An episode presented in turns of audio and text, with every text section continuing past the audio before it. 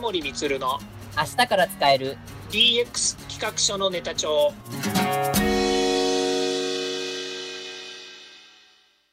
こんにちはサートプロの近森充ですこんにちはアシスタントの堀内隆ですこの番組は IoTAI の教育事業の専門家近森充が DX デジタルトランスフォーメーションについて実際の事例を交えながら DX とは何か DX でどんな未来ができるかをご紹介いたします事例をもとにお客様や社内に提案する企画書に落とし込めるまでの使えるネタのネタ帳としてお届けしますよろしくお願いします DX 企画書ネタ帳。今回のテーマは、デジタル化ときから見る行政によるデジタル化の苦悩についてお話を伺いたいと思います。よろしくお願いします。はい、よろしくお願いいたします。はい。えっ、と、今回のテーマはですね、あの、ウェブ担当者フォーラムのどうなる行政 DX、デジタル行政サービスの信頼度は24%にとどまるという記事と、それからデジタル庁が公開しているプレスリリースからの今回のテーマとさせていただきました。こちら概要欄に掲載していますので、あの、ぜひこちらもご覧いただければと思います。で、今回はですね、このデジタル庁のプレスリリース、デジタル行政サービスについてのアンケートですね。社会のデジタル化やデジタル行政サービスの意識調査の結果に関するダッシュボードというのが公開されていまして、これをもとにちょっとお伝えしたいと思います。はい。で、じゃあ、この、いわゆる意識調査、アンケート調査が出ておりまして、一通り、ちょっと読み上げたいと思います。はい。はい。大まかに言うと、社会のデジタル化についてと、それからデジタル行政サービスについてにおけるデジタル行政サービスに対する意識であったり、利用意向だったりするところが公開されています。で、このデータの結果、アンケートの結果っていうところは、ちょっとすごく如実に出てきているところがありまして、えーまず社会のデジタル化について、デジタル行政サービスを知っている人は、全体のなんと88%が知っているっていう結果が出てます。素晴らしああ、すごい、すごいですよね、本当これは。い。うん。うんいいことです。見事だと思います、僕も。うんあの、デジタル庁さんをはじめ、ね、各行政の担当者とか皆様がね、しっかり取り組んでくれたおかげだと思ってます。うん。で、割とここ面白いのが、高齢者ほど、これは男性女性も知っているという統計が出てまして、逆に18歳から29歳の若手の方が低いっていう統計が出てます。うんうんじゃあ、一方で、デジタル行政サービスを信頼していると答えた人が、なんと全体の24%にとどまってしまいました。信頼されてないんだね。あー知ってる人は88%だったのに、信頼してると答えた人は、なんとここまで下がるという、ちょっと悲しい現実があります。うーん。はいで、男性、女性、あの、年代別の統計が出ているんですが、ここで、信頼していると一番大きく出たのが70代の男性。うん。一方で、信頼していないと一番出たのが30代の女性でした。うん。これ以降続くんですが、うん30代女性の統計が、これはちょっとすごい結果になっているっていうのを、後でお伝えしたいと思います。はい。じゃあ、デジタル行政サービスに対する認識ということで、まあ、知ってるというのは88%出て、信頼しているっていう人は24%とどまったっていうのが出ています。で、じゃあ、サービスの利用についてどうかというところなんですけど、じゃあ、実際にそのデジタル行政サービスって利用したんですかっていう話なんですけど、利用したっていうのが59%でした。うん。これ、どう思います近本さん。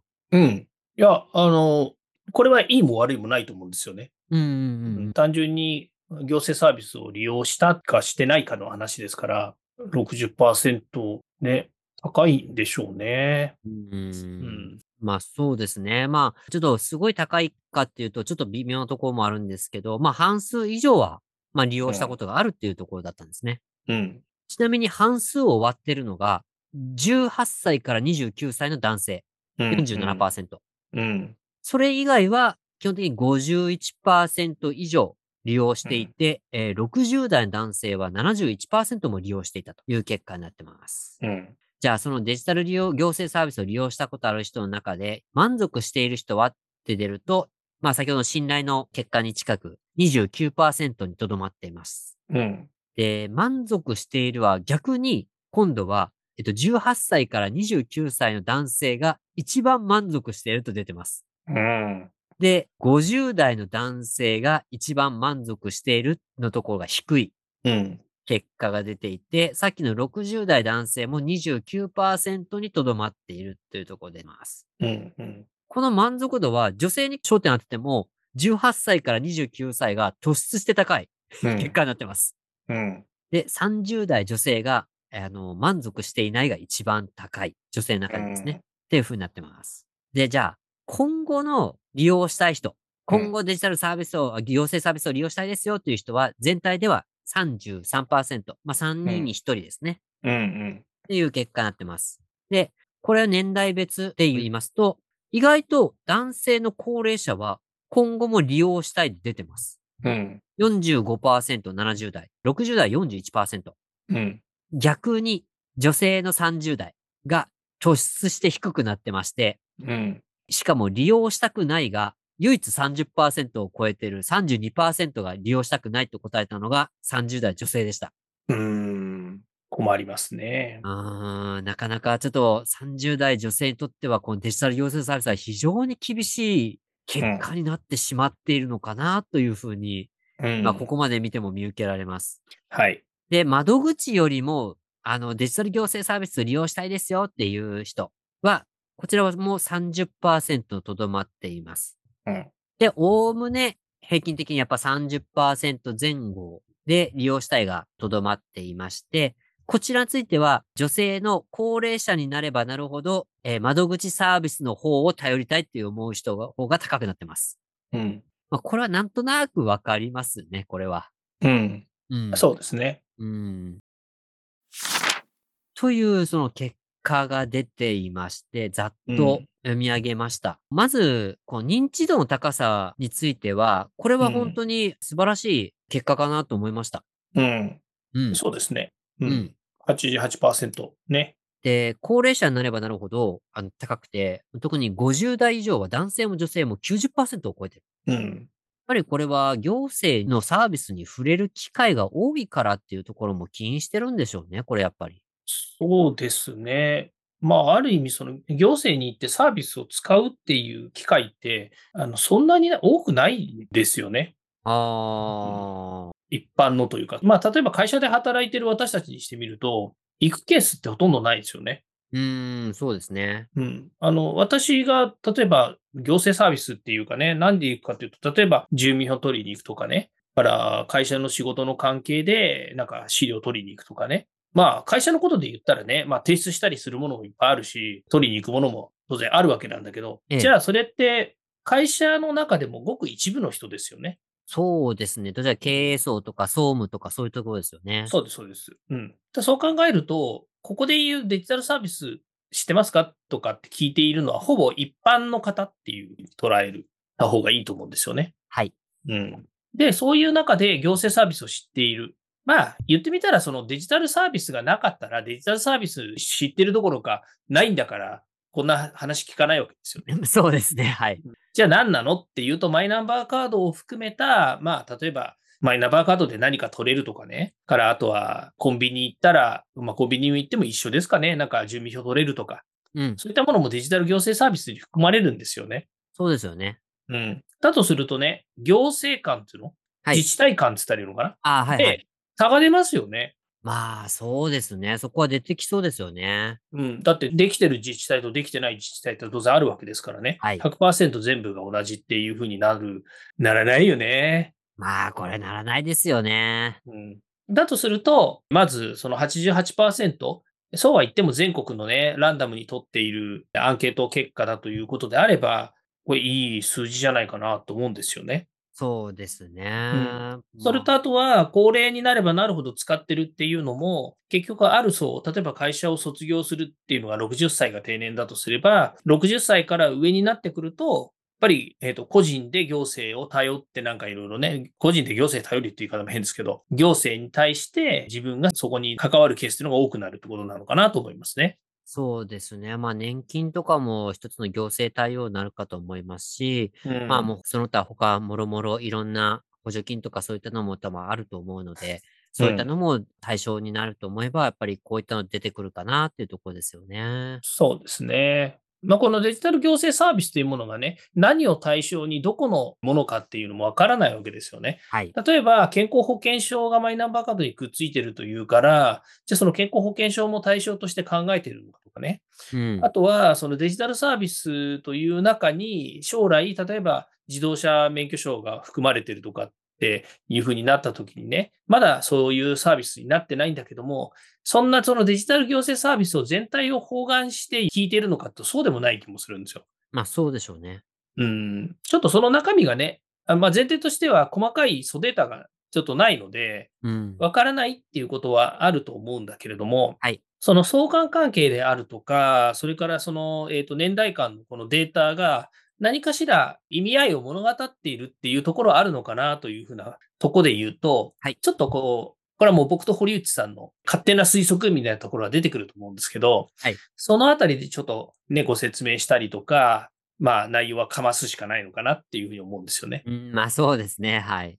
ちょっとやっぱりそのあたり浸透とかがちゃんとしているっていうところはちょっとあるっていうところもありますし、まあちょっと今後ね、これをどういうふうに推移していくのかっていうところはちょっと気になるところもあるし、まあ中身はそもそもどうなのっていうところもあるので、まあうんなんとも言えない部分は正直はあるんですけど、まあ、うんとはいえこの88%の認知されてるっていうのは、まあ一つのいい成果かなと思います。うん、そうですね。高いと思いますよ。うん、僕もそう思います。まあデジタうルん庁ができて3年くらいですよね、確か。そうですね。うん。これはすごいできてるなと思って思います、う僕も。でもね、でうん今デジタル庁の話ってほとんど出てこないじゃないですか。ああ、まあそうですね、はい。うん、ニュースで見かける日ってもうないよね。まあ、まあね、あの、担当大臣が割と SNS とかでも有名なので、あうの、んちょいちょい話題にはなってますけどね。うん。例えばね、その名寄せの問題とかっていうのも地域であったわけじゃないですか。はいうん、で、あえて言ってたのはもう、なんちゅう、日本人の感覚なのかもしれないけど、喉元すぎると終わっちゃうんだよね。 ありますね、はい。そう。だから、その、なんか問題があった時にね、それは大問題よね、わーって言ったところで、それがじゃあ、全体の90%ぐらいが問題なのかとそうでもなくて、はい本当にちっちゃなちっちゃなところをね、ホリホリ、ホリホリしてくる部分ってあったわけじゃないですか。はい。あ、それ、いい悪いの話をしてるわけじゃないんだけど、はいでもね、やっぱりもうマイナンバーカードって、こうなってきちゃうとね、やっぱり、堀内さんのサービスじゃないんだよはい。うん、堀内さんがね、個人の会社でね、個人的に作ってね、みんなに提供してるわけじゃないじゃないですか。あまあそうですね、はいはいはい。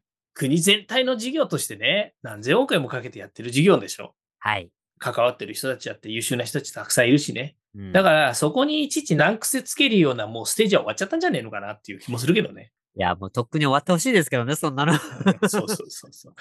それよりかね、もっとあの、どんどんね、あの、デジ庁がもともと、ね、まあ、これデジタル庁の話でいけばね、デジ庁がもともとやろうとしているね、行政官の横串の話ってあるわけじゃないですか。はいうん。それをね、どんどんどんどん推進してほしいなとは思いますよね。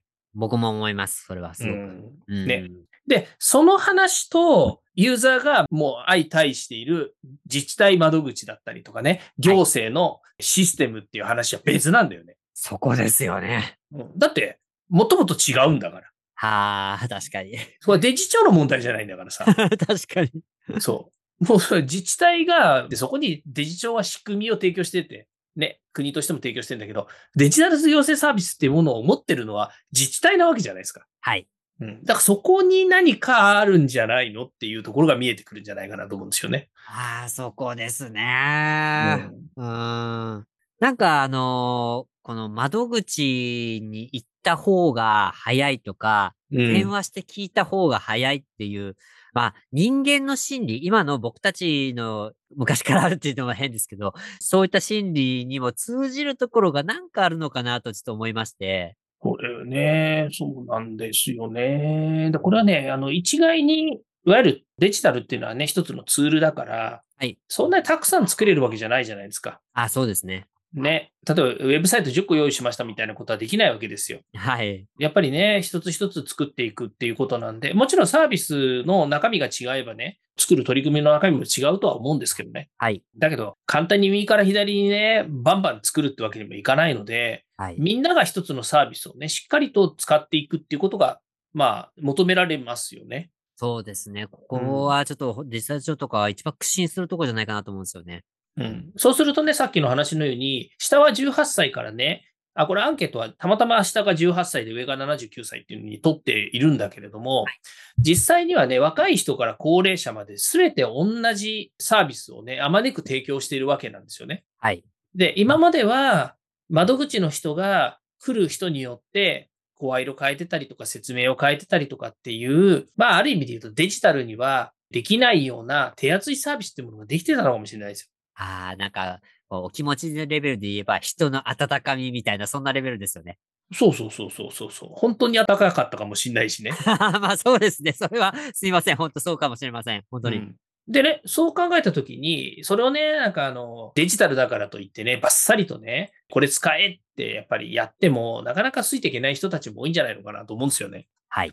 まず今そういうステージであるってことですよね。そうですね。うんまあだから、まあそういった人たちとか、やっぱりちょっと、初めてその行政サービス行くとかいうケースもあったりして、何が何だかわからないっていうケースもあったりして、そういった状態で、そのデジタル行政サービスをいざ利用してくださいってなって、まあその結果、えー、ちょっとこれどうなのっていうふうになってるケースがもしかしたらこれ多いんじゃないかなと、ちょっと僕今回仮説立てられたのが、30代女性がこの信頼していない、要はデジタル行政サービスに対して30代の女性が結構辛辣になっているっていうところが、そこうにん出ているんじゃないかなとちょっと思いまして、これ僕の仮説ですけど、うんうん。そうね。データだけ見るとそうなんだよね。だけどね、まあその信頼をしているも少ないんだけど、信頼をしていないっていうのも、これは一番多いんだよね。うーんだから相当信頼されてないんだよね。 なんかもう行政の方の泣きそうな話ですよね、これ。これこそ、本当相関関係云々の話じゃなくてね、はい。これななんでそんなに信頼できないのっていうことだと思うんですよ。ここのインサイト知りたいですよね、本当に。そう、そう、そうなんですよ。お前、だからもうね、ないからもう勝手なこと言うとね、きっとね、この人たちはね、情報に振り回されてる可能性もあるわけですよ。ほうほうほう ほう。うんその話から先に持っていくと、ソース感食らいそうだよね。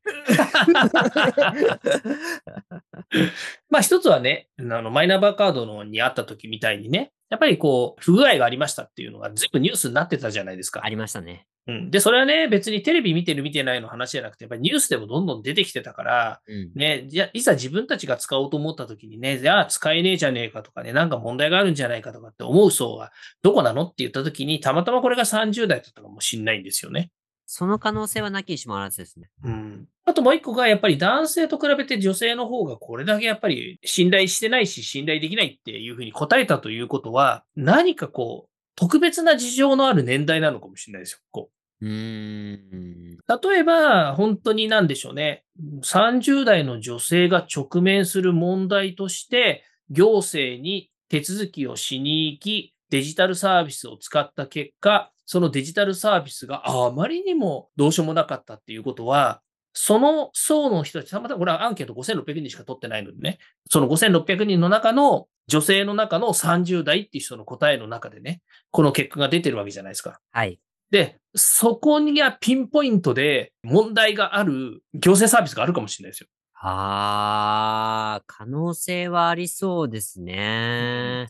それはもう30代の女性は必ず使う行政サービスなんだけど、どの女性が使ってもこれはどうしようもねえわって思うようなサービスが存在してるのかもしれないですよね。ああ、なるほど。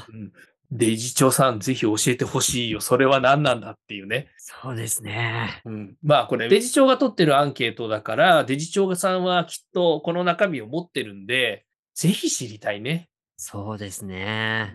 ちょっと呼ぶか。で、師匠さん呼びますか呼んで放送してもらうか、一緒 に。あの、デジタル調査、もし聞いてらっしゃったら、あの、ぜひ、あの、私たち出演を。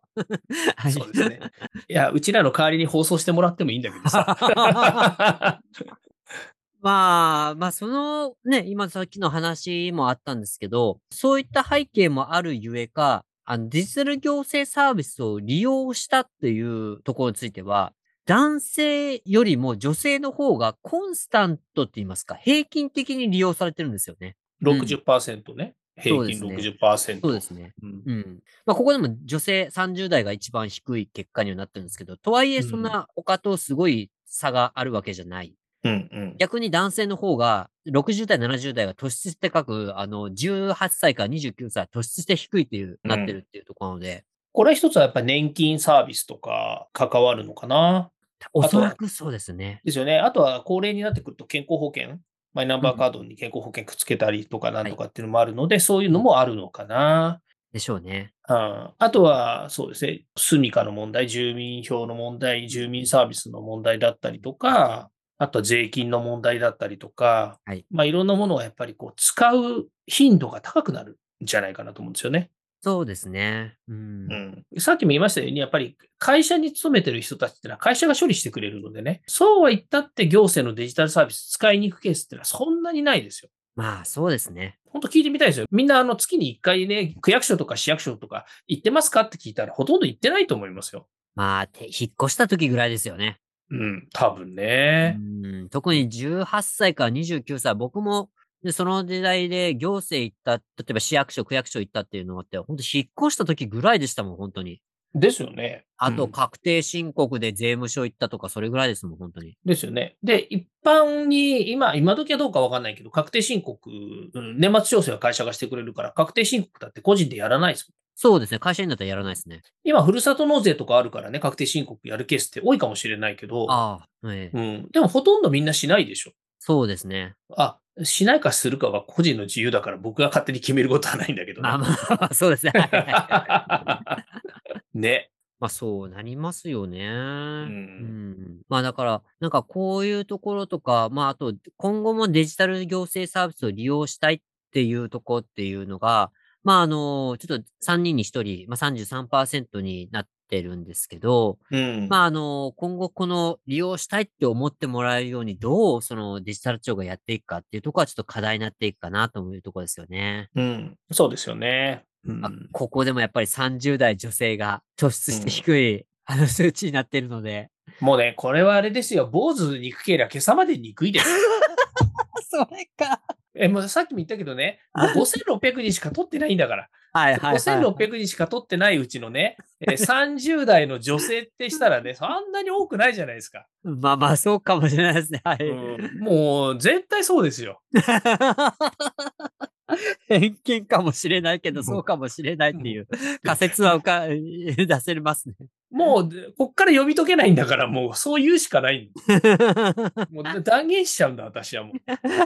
はい。あの、だそうなので、あの、デジタル調査、ぜひ、こう、30代女性に優しいサービスを一つお願いできたらと思います。本当ですよね。だけどね、本当にこれね、あの、もうそのね、わかんないから言う話でもないのかもしれないけどね、はいデジタルだからとかっていう話じゃなくてね、はいやっぱりね、あの、私もね、こう、30代ぐらいの頃って、やっぱり大変なわけですよ。うん。あのね、まあ、その、うちはね、あの、結婚して子供ができたっていうね、とても恵まれた、あの、環境にあったわけですけども、はいやっぱりその時ね、引っ越しだとかね、から転職だとか、えー子供たちが幼稚園、小学校、えーこううんと中学校、高校みたいな話で言えばね、やっぱりその行政とかね、その地域に関わるケースも多いんですよね。はいでね、やっぱりその時期って、まあ、こう言っちゃなんだけど、本当忙しいですよ。家庭内ってめちゃくゃ。ちゃ忙しいんで、行政に行ってね、ああでもない、こうでもないとかね、もう一回帰って反抗してこいとかね、あ の、旦那の会社行って資料もらってこいとかね、いろいろ言われるわけですよ。言われますよね、本当に。本当言われるんですよ、あれ。ももうね、なんでそんな信用してくんないのって思うようなことも言うわけですよ、行政って。 はいはいはいはい。だから逆にね、コンピューターがね、これダメです。もっと取り帰ってくださいとかって言われた方がまだね、気が楽でね、ひ人から言われると腹が立つわけです よ。あります ね、そう確かに。だからね、もう代弁しちゃうけどね。はいきっとそうなんだと思うんですよ。ああ、ん、それ、可能性はありそう。そう。なので、時間とか心に余裕がある世代はね、あんまそんなこと考えないと思うんです。あ、だから、なんかわかる気がします。こう男性の60代、70代がこの辺利用したいとか高くのと、あうん女性は60代が一番高いんですよね。うん。だから、その辺はもしかしたら、その心に余裕がある可能性は高いっていうのは見受けられるそうん。なんかね、今ね、話してて思い出したんですけどう。ね。はい。今回のテーマは、来週の本編に続きます。来週の本編のオンエアもお楽しみに。では、そろそろエンディングの時間になりました。今回お話ししたことが社内社外問わず企画提案のネタになれば嬉しいですね毎日更新近森光の DX 企画書ネタ帳は Spotify、Google、Apple 各種ポッドキャストおよび Amazon Music で配信しておりますチェックしておきたいという方はぜひいいねやフォローお願いいたしますまたもう少し詳しく聞きたいという方は Facebook で近森光で検索または東京都代々木にあります株式会社サートプロのホームページまでお問い合わせお願いいたしますよろしくお願いしますそれではまた来週また来週